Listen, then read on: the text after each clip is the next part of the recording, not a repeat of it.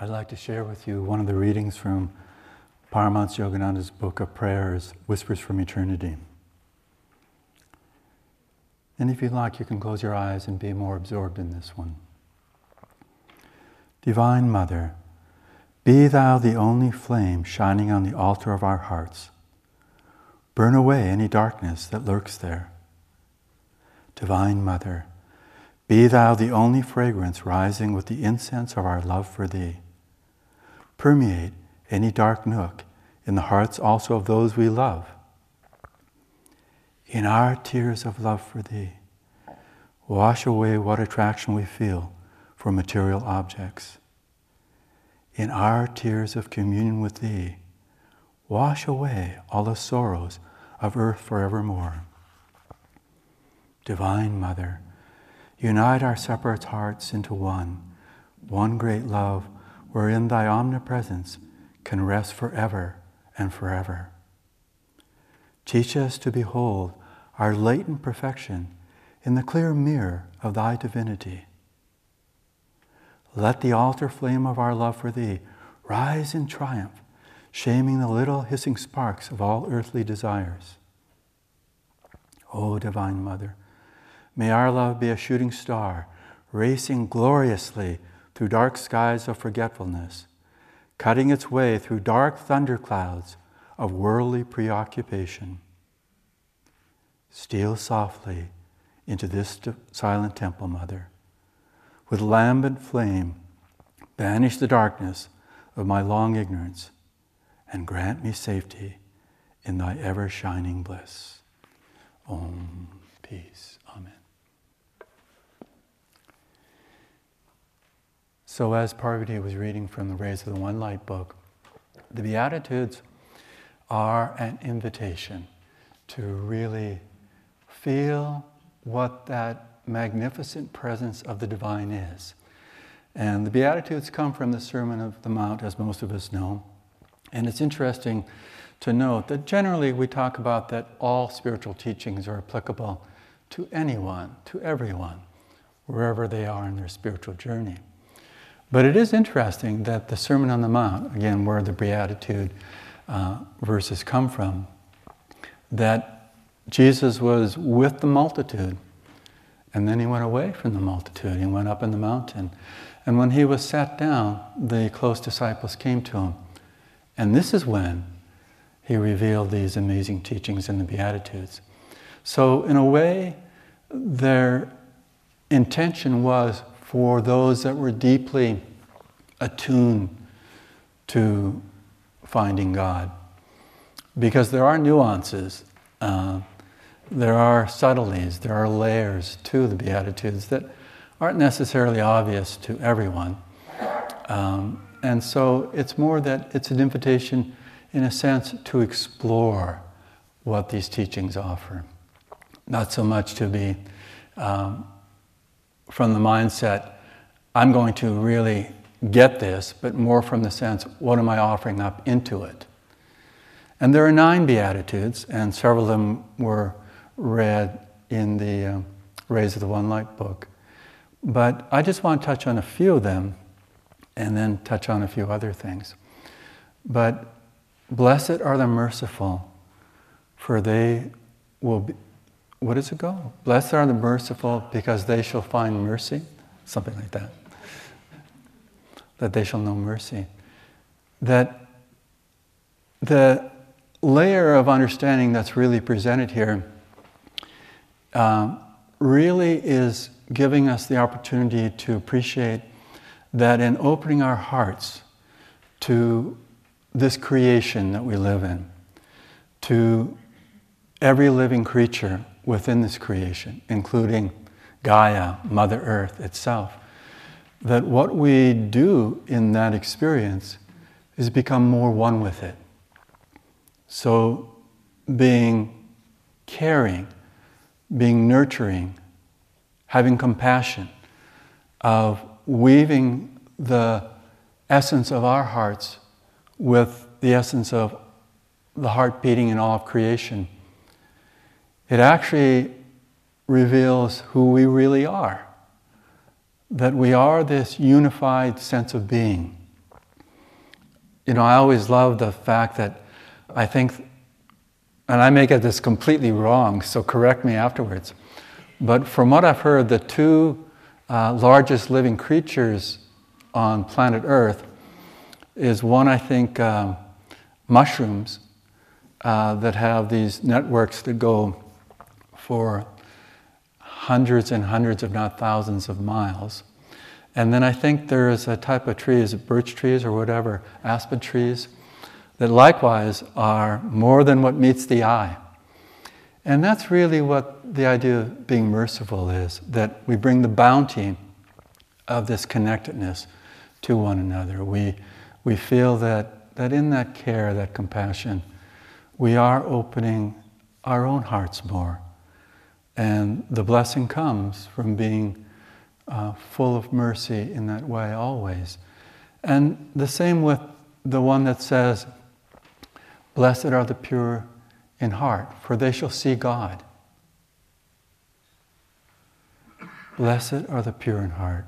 That purity of being in that, that experience of, of prem, of divine love, allows us to be in the love of everyone, of everyone's heart. And this comes into play because there are times when there might be behavior on some people's part that doesn't ring like a good thing. Um, even if you don't read news, I think you could acknowledge that's what happens at times. Um, if you read the news, you're overwhelmed by that understanding. But isn't it so that even with some of our closest friends, our closest gurubhais, that for whatever karmic reasons, there can be misunderstanding or presumptions, and we move forward with those presumptions and misunderstandings? But if our hearts are open, if we have the purity in our hearts, then those things will resolve themselves. They'll work out fine because we're not interjecting a critical energy around someone, even if we don't find their behavior to be appropriate. I think if all of us on this planet operated from that, it would be so different. So different.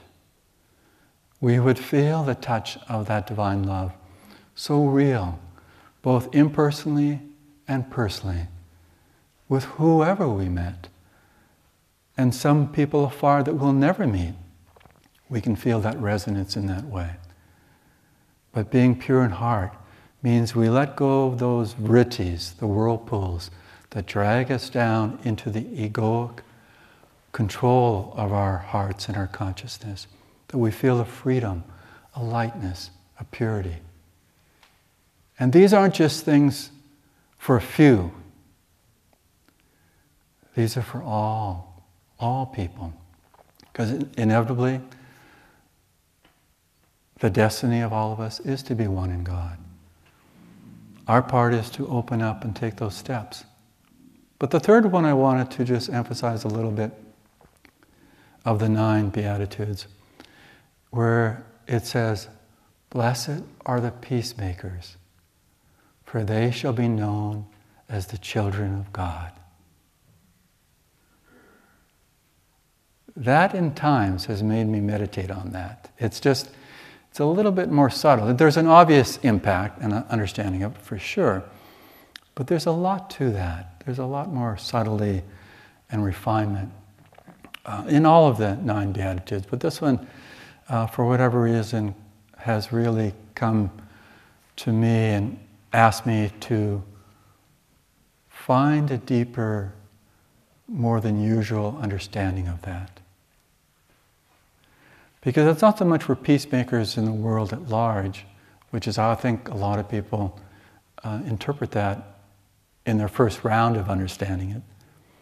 It's really signifying that those are those who are in the center of peace in their own selves. Because of that connection, of that inner peace, it results in the complete union with the divine.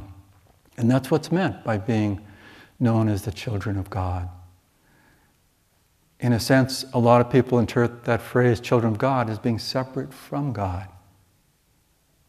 But what's intended here is to say that a child is not separate from their parents in the deeper truth, and likewise, we're not separated from the divine, from God. We are one in that, in that inner peace that is the peace of the divine in relationship to every part of creation. To every part of creation. And these are invitations, as the emphasis was from the title of the reading from Rays of One Light. The truth invites, it never commands. And Jesus in the Beatitudes is saying, Come join me. I was giving a class the other afternoon, Friday afternoon, to those who took the advanced pranayama program at the Expanding Light Retreat. And um, we were talking about affirmations for some of the, the yoga asanas. We didn't, in this question and answer period, keep it just to the, um, the advanced pranayamas. They kind of went all over the place, the questions. But as we were talking about affirmations, someone asked me, uh, Do you have a favorite affirmation? And I said, The affirmation that for the longest time rung so true with me, Swami changed it. So, uh, in, the, uh, in the beginning of this century, uh, the first few years, Gyandev, who had taken over the directorship of the Yoga Teacher Training Course for Ananda, was real smart that he actually connected with Swami and asked him a number of questions and went over the affirmations with him. And so the affirmation for Ardha Matsyendrasana, which is the half spinal twist pose, um, used to be Come join me, friends, in my, and share in my feast of love and joy. Come join me, friends, in my feast of love and joy. And it just rang true so deeply for me it, it allowed me to feel that deeper sense of God's presence, but also reaching out. Because in the half spinal twist, your body is facing forward, whether you do it seated in a cross legged position or a kneeling position or in a chair, that you're sweeping the one arm around, and it causes the heart to be more open in that experience. So come join me, friends, in my feast of love and joy. But Swami did change it. And uh, I actually enjoy both versions, and I actually use the, um, the refined, newer version, but it's I radiate love and goodwill to soul friends everywhere. I radiate love and goodwill to soul friends everywhere. And that's really what the teachings, the deeper teachings, whether it be the Beatitudes from the Sermon of the Mount with Jesus or the Yoga Sutras and the Yamas and Niyamas, they're, they're describing the possibility of us being one in God. And there are different aspects, there are different attributes of that oneness that we have in God. But they're descriptions of something that's already there and we're needing to do our part to get rid of the clutter, the vrittis, which are the vortices, the whirlpools that separate us from that experience completely. And what it also does in this emphasis of an invitation is that we then have, in a very real way for each one of us, how we relate to the world through invitation. I remember one time with Swami Kriyananda that uh, um, there was a situation where I had, uh, this has to do with Parvati, so if I embarrass her, don't mind it. she won't mind it because.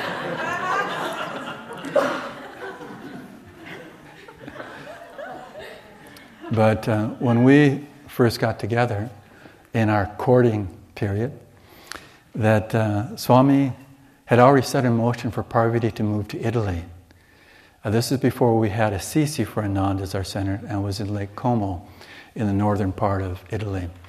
And a number of people were asked by Swamiji to go over there.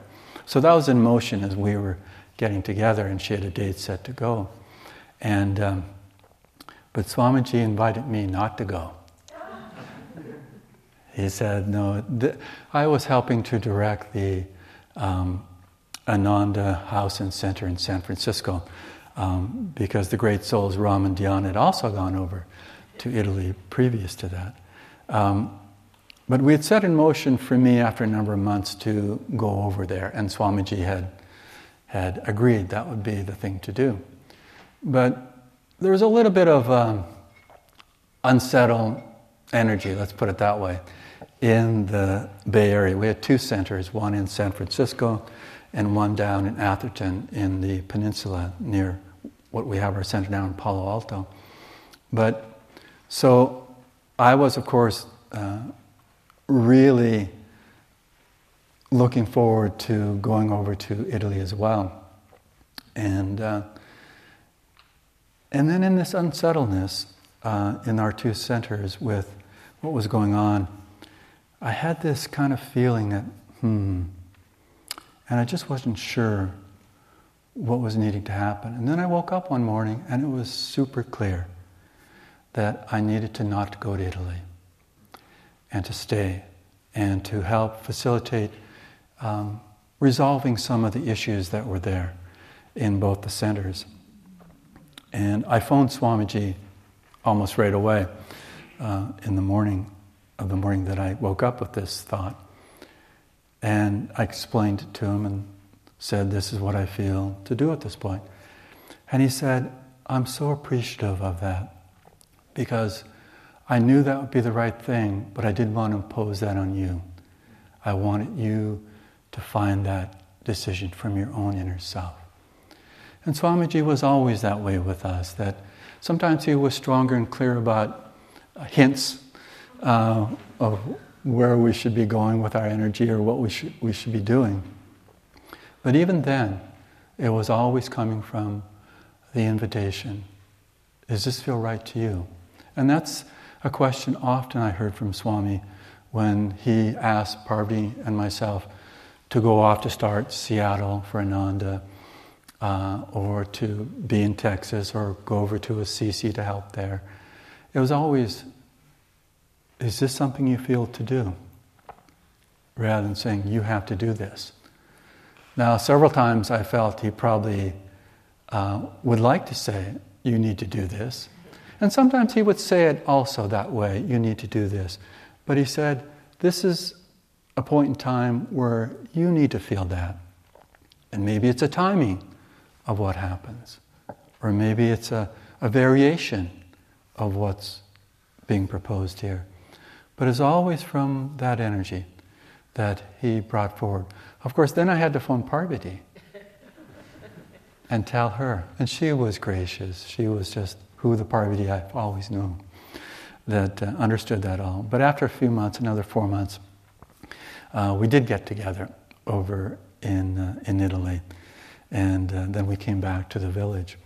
But even if it worked out differently, if it was a longer stretch of time or shorter stretch of time, I felt in a sense, enveloped by that magnetism of Swami, of just offering always from his heart to our hearts.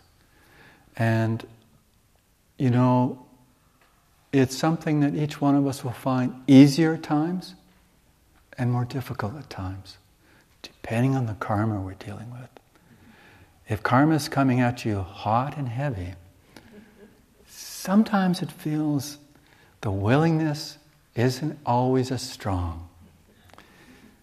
But all we need to do is have some willingness. You know, I don't understand this situation, you know, and you start to get into the griping mode. And then it's just, okay, I fed that a little bit. That's all it gets. And I'm going to move towards, so what can happen? What's, what's possible? Where can we go with this? Where can we move the energy so it finds more energy And that more energy creates more magnetism. And that more magnetism allows us to remain centered within amidst the crash of breaking worlds. That is possible. You know, some of us, most of us, all of us are guaranteed at some point as we grow in our spiritual path to have real intense testing. You know, whether it's called from a certain tradition in Christianity the dark night of soul or some other variation. But it's almost as if this is the gift, this is the invitation. I want you to come home completely. Don't rest on your laurels anywhere along the way. You can have pauses, but no resting. But to live and be in that experience of that divine flow is really the invitation from the spiritual teachings, from the great masters, and obviously from our own heart and soul. Let's meditate for a moment.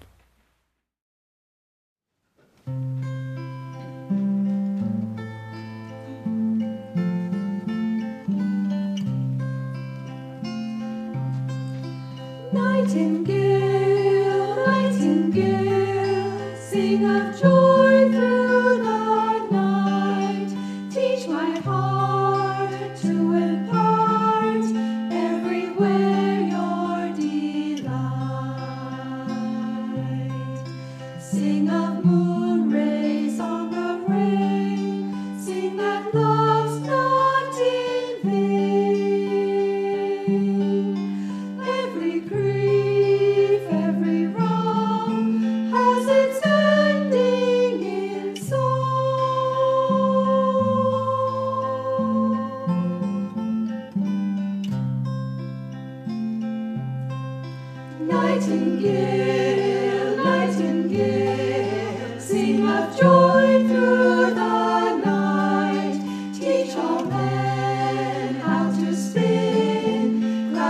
clouds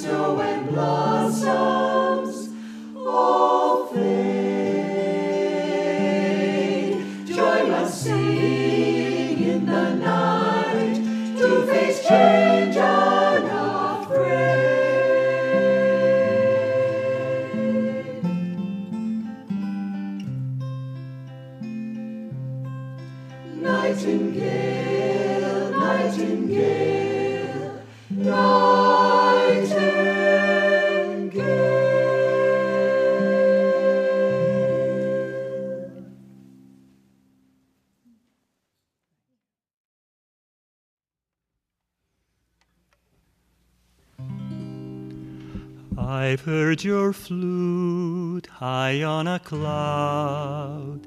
Your call I can't resist. Oh, let me come and play with you.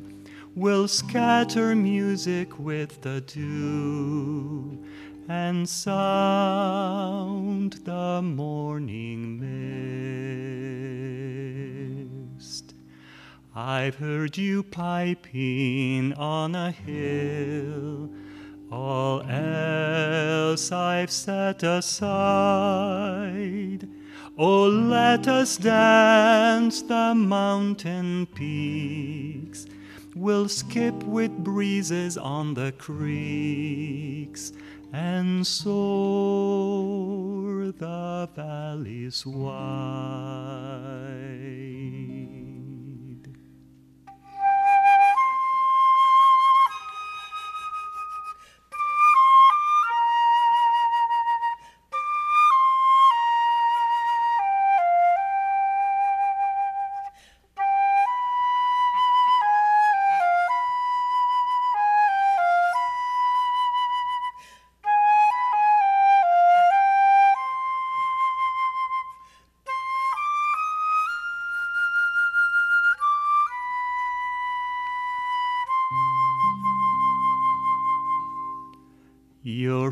Has called me to the fields. Now I've no place to live.